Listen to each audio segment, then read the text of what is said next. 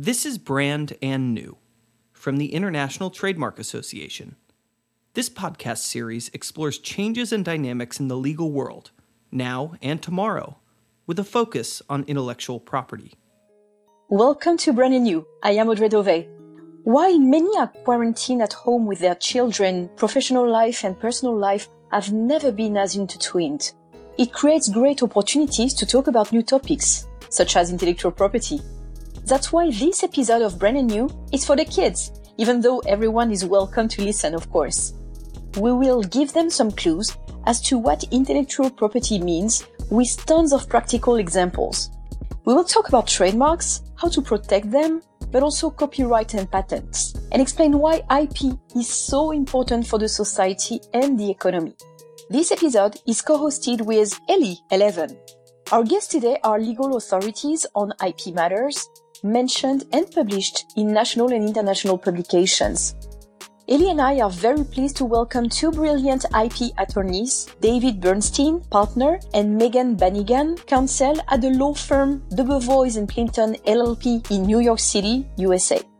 David chairs the firm's IP litigation group and he is recognized as one of the US leading IP litigators by Managing IP magazine and the Legal 500. He has also been selected as one of the top 10 trademark lawyers in the world by the International Who's Who of Trademark Lawyers. Megan is a member of the litigation and intellectual property and media groups at Debevoise, and she has been recognized by managing IP's IP stars, the Legal 500, and Law 360 as a rising star. But that's not all. Teaching is not new for them, and they are both amazing pedagogues. David is an adjunct professor at New York's University School of Law and George Washington University Law School, while Megan is an adjunct professor at Rutgers University and previously was a clinical visiting lecturer at Yale Law School. They kindly agreed to rise up to the challenge of making IP law accessible to kids, making it fun for them as well. Wow, I can't wait. Megan, David, thank you for accepting our invitation. It's a pleasure, Audrey. We're so happy to be here. So my first question is, can you please explain what IP means? Sure. Well, as you said in your intro, IP is short for intellectual property. Sounds odd. What is that? Well, property is something that you own. It can be something physical, like your iPhone or your football or your bicycle. Intellectual property is the kind of property you own that comes from your ideas, from your imagination. It protects things that you create in your mind, in, in your intellect. That's why we call it intellectual property. So it protects things like inventions, or books that you might write, or drawings that you might make, or names that you come up with. And it includes things that we call patents, copyrights, and trademarks. What is the difference between a trademark and a patent? That's a great question. Adults are always confused about this as well. So patents protect inventions. If you come up with an idea for a new invention and no one else has invented it, you can file for a patent. And if you get the patent, you've won the jackpot. You would have a monopoly on that idea and then no one else could make or sell it for 20 years. Some of the most fun inventions in the world have been protected with patents. For example, the Super Soaker toy squirt gun, or video game consoles like Nintendo's, or Lego blocks, or the Etch a Sketch game. Even the Slinky, all of those products were protected by patents, and that allowed the inventors to reap the rewards of owning those products and their ideas. And on the other side, we have trademarks. Trademarks are words or designs that companies use to identify themselves. They're a special type of intellectual property because they're mostly about helping shoppers, like you or me, figure out who makes or produces a specific product. So for instance, let's think about cereal. The first one that comes to my mind is Cheerios. That's my daughter's favorite and what I fed her for breakfast this morning. When we hear the name Cheerios, even without seeing the actual cereal, we know what it's referring to. And we expect to get a certain type of product. With Cheerios, we expect to get a high quality cereal that tastes and looks a certain way. The Cheerios name is a protected trademark. That means that no one else can start selling a cereal that is called Cheerios. And that's because if someone else did start selling a cereal called Cheerios, people buying the cereal would get confused and wouldn't know what they're actually buying. Looking at a different example, Let's say that you and your friends decide to start a band. And let's say the band, you decide to name it the Crazy Caterpillars. You don't want someone else to then start a band and use that same exact name because that would be confusing. No one would know who the real Crazy Caterpillars were. So you can protect the Crazy Caterpillars name with a trademark. And names aren't all that trademarks protect. They can also protect logos. For instance, the picture of an apple that appears when you turn on your iPhone. That's a protected trademark. The Nike swoosh is a protected trademark, and even certain colors and sounds and scents can be trademarks if they tell a buyer what the source of the good is. So take, for example, Play Doh. Play Doh has a very distinctive smell, and that's actually a trademark. If you had a blindfold on and someone put Play Doh before you, you would smell it and know what it is even without seeing it. That smell tells you what company makes it, and that's what a trademark is. Thanks, it's clear. And what is copyright? How is that different from patent and trademark? That's a great question, too. We know that patents protect inventions and trademarks protect things like names and logos. What copyright protects is the way you say things. It protects your expression. They protect things like plays or books or drawings or photographs. And it can also protect the way technology is expressed. For example, the look and feel of a website or the computer code that's used for things like video games. All of that is protectable by copyright. And if you own the copyright, you can stop anyone from copying it. That's why it's called copyright. For example, if we think back to the band that Megan mentioned, the Crazy Caterpillars, imagine if they decide to write their own music. That music, both the lyrics and the words, can be protected by copyright. That means that someone else can't steal their music or lyrics and use it as their own. The crazy caterpillars can also copyright the actual recordings, the performances of their music. So someone else can't play a crazy caterpillar song to the public without getting permission from the crazy caterpillars. That's why when you go to a restaurant and the restaurant plays music in the background, the restaurant actually has to get permission in order to be able to play that music. That's what copyright protects. As another example of how copyright works, think of your favorite books. Let's say the Harry Potter books. I love those books, and I hope my kids one day will as well. The characters and words in those books are protected by copyright. So no one other than the owner, J.K. Rowling, can use those characters or words as written together without Miss Rowling's permission. This is why Warner Brothers needed Ms. Rowling's permission to make the Harry Potter movies and to even have Harry Potter rides at its amusement parks. Okay. Why are all these types of IP so important? Great question. IP rights are so important for several reasons. First and foremost, because they protect what you have created. It wouldn't be fair for you to come up with a fabulous and profitable idea, like the name for a new cool band, and for someone else to be able to take it from you and use it. Just like someone shouldn't steal your laptop, they also shouldn't steal your ideas or your homework answers or the name of your band. So IP rights are also important with respect to trademarks, and that's because it protects consumers. When a consumer buys something in the marketplace, the trademark lets you know exactly what you're buying and it protects consumers from confusion. Imagine, for example, if you're a coffee drinker and you see a store called Starbucks. You know exactly what quality you will get when you buy a coffee drink there. And if someone else was allowed to sell their own coffee drinks under the name Starbucks, or maybe a name that sounds confusingly similar, like Starbeck, you probably would be confused into thinking it came from the Starbucks company that you know and love.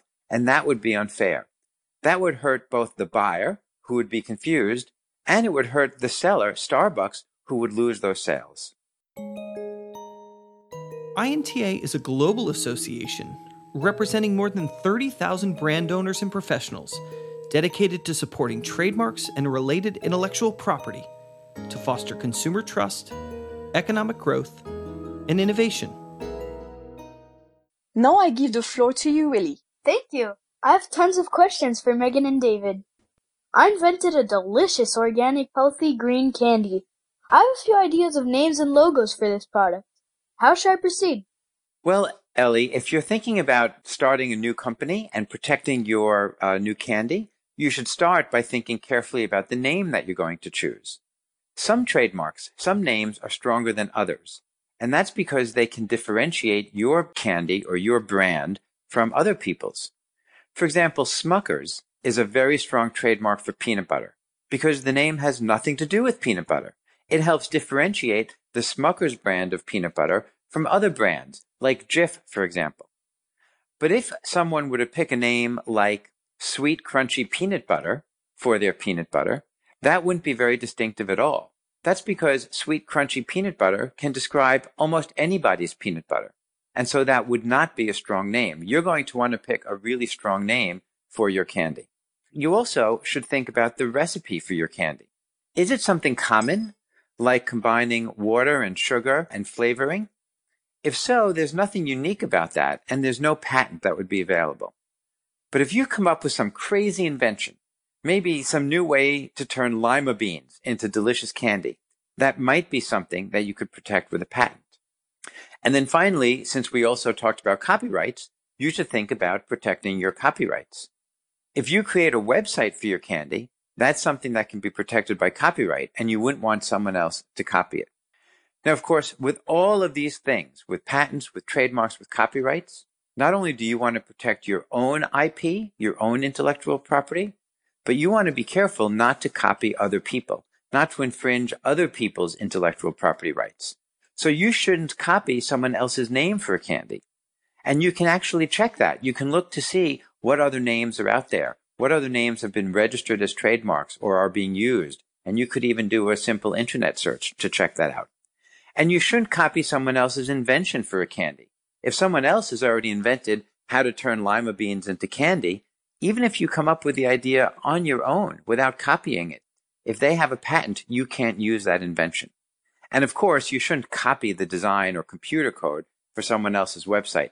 It's just like what you learn in school, where you're not supposed to copy your friend's homework. You're not supposed to plagiarize a book. Those things are all important as well as you start your new business. Thanks for the good advice. And what are the different steps to follow for protecting my trademark? First, like David highlighted, pick a strong name. That's so important. And then next, you need to make sure that no one else is using that name. Even if you came up with the idea yourself, you still have to make sure that no one else is using your name or a name that is confusingly similar. The internet is a great place to start for this. You can do some searches to see if you can locate anyone else that might be using your name or something similar. And a lot of countries also have trademark offices that publish their trademarks online. So, for example, the United States Patent and Trademark Office and the European Intellectual Property Office both register trademarks and have databases where you can look up all of the trademarks online. Um, this is an incredibly helpful resource. And you can also, for even more of a deep dive into who might be using a similar mark, go to the experts for help like this too. And by the experts, we mean the lawyers, of course. The next step is to actually file for a trademark registration with the trademark offices in all countries where you plan to sell your candy. There's no age restriction for who can get this protection. If you come up with a great idea, you can protect it. While you can possibly work with your parents to help you find an expert to do this, many trademark offices have resources online to make this easy to do even for kids. They even have web pages dedicated exactly to teaching kids about trademarks and patents and show exactly what you need to do to go get them. Uh, and if you need help finding an expert, you of course can always look to the International Trademark Association's Pro Bono Clearinghouse for help. Wow, okay, thank you. And can I protect my candy's color or even its smell? Well, that's a very creative question. And it's possible to protect things like color or smell but you have to be careful. If the color or the smell that you picked are unusual and it's not something that you would normally associate with candy, then it's possible that you could protect it. But if it's something that's common, then it's not protectable. And that's because everybody should have the right to use it for their candy. Imagine, for example, if your candy is lime flavored and you give it a citrusy smell. Well, then you can't not protect that. That's because green is a common color for lime candies and citrus is a common smell for lime candies. But if you come up with something that's utterly distinctive, you might be able to protect the color. I mean, imagine, for example, that the flavor of your candy is chocolate. Well, no one would expect chocolate to be green.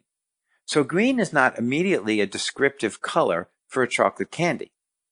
But you can't get protection just because you make a green chocolate flavored candy. You can only protect the color if a large part of the public comes to associate that color with your product. In other words, if over time you have so many sales and so much advertising that whenever somebody sees a green chocolate flavored candy, they know it comes from Ely, then you would know that you've got a trademark. And that takes time. And it's not going to happen if other people are already using those colors.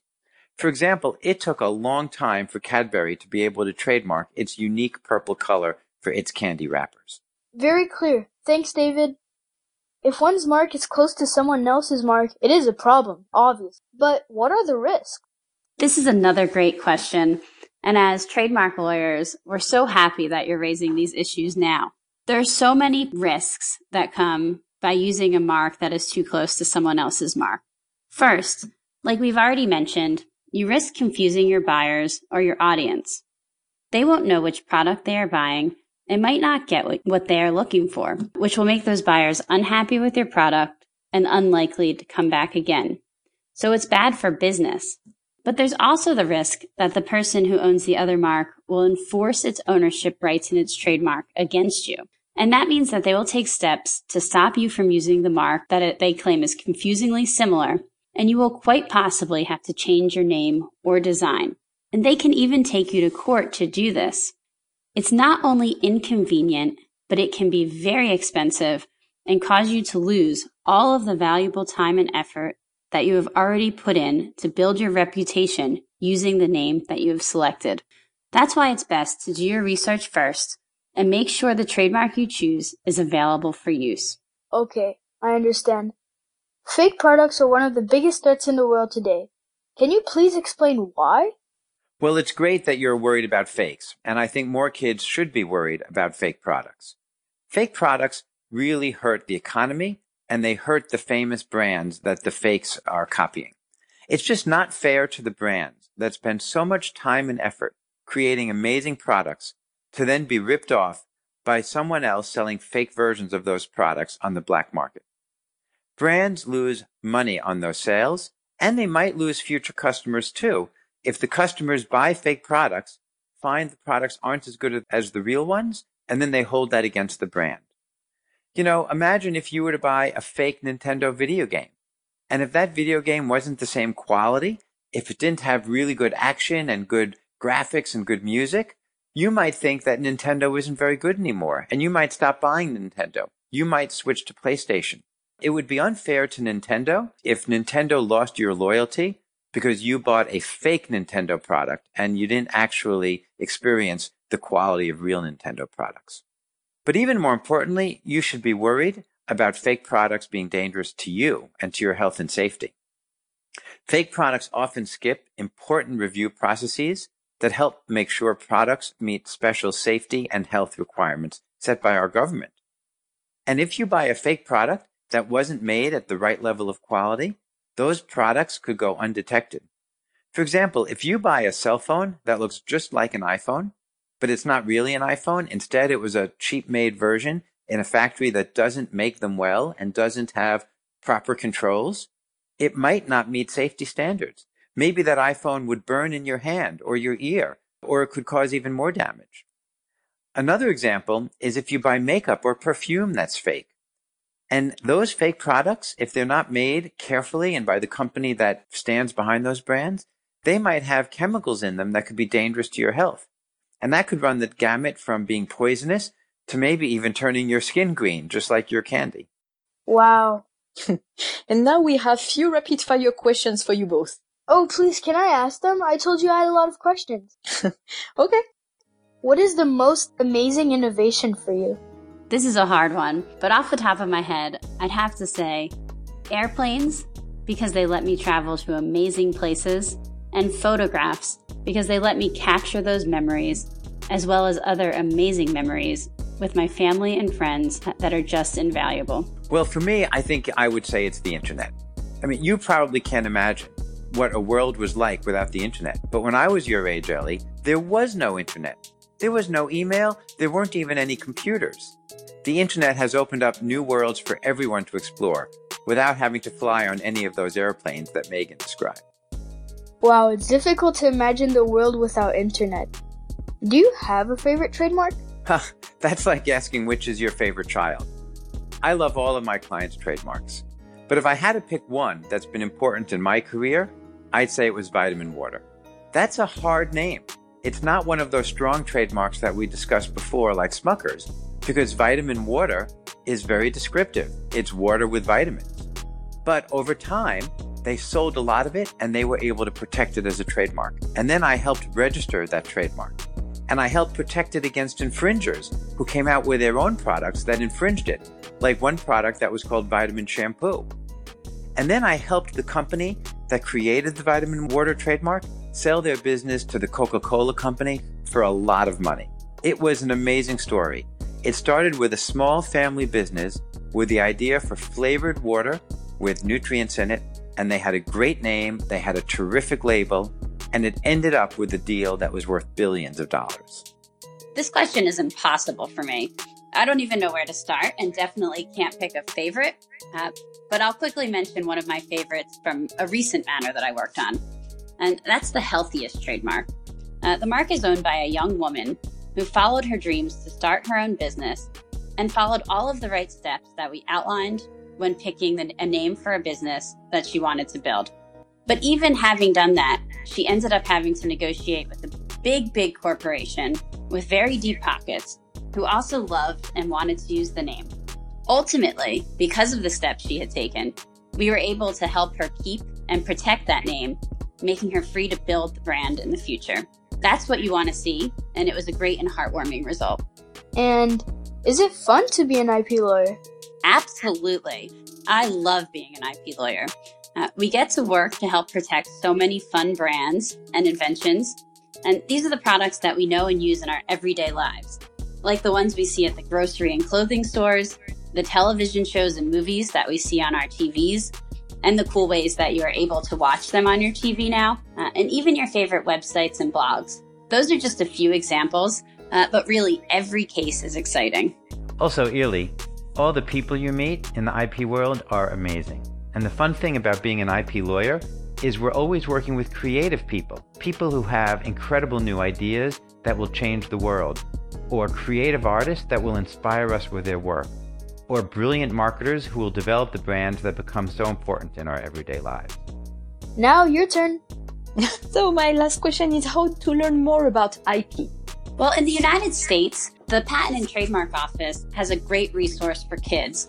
Um, that's the uspto.gov backslash kids website. That was the URL. There's a ton of videos, lesson plans, games, coloring pages, um, and all sorts of other projects that they include on this website, uh, and more instructions on how you can trademark and patent your ideas. It's really a great resource. And of course, the other thing that kids like Ely and kids all around the world can do is they can listen to more podcasts. This one was specially made for kids, but there are lots of great podcasts out there from INTA and from other places that will teach you all about IP.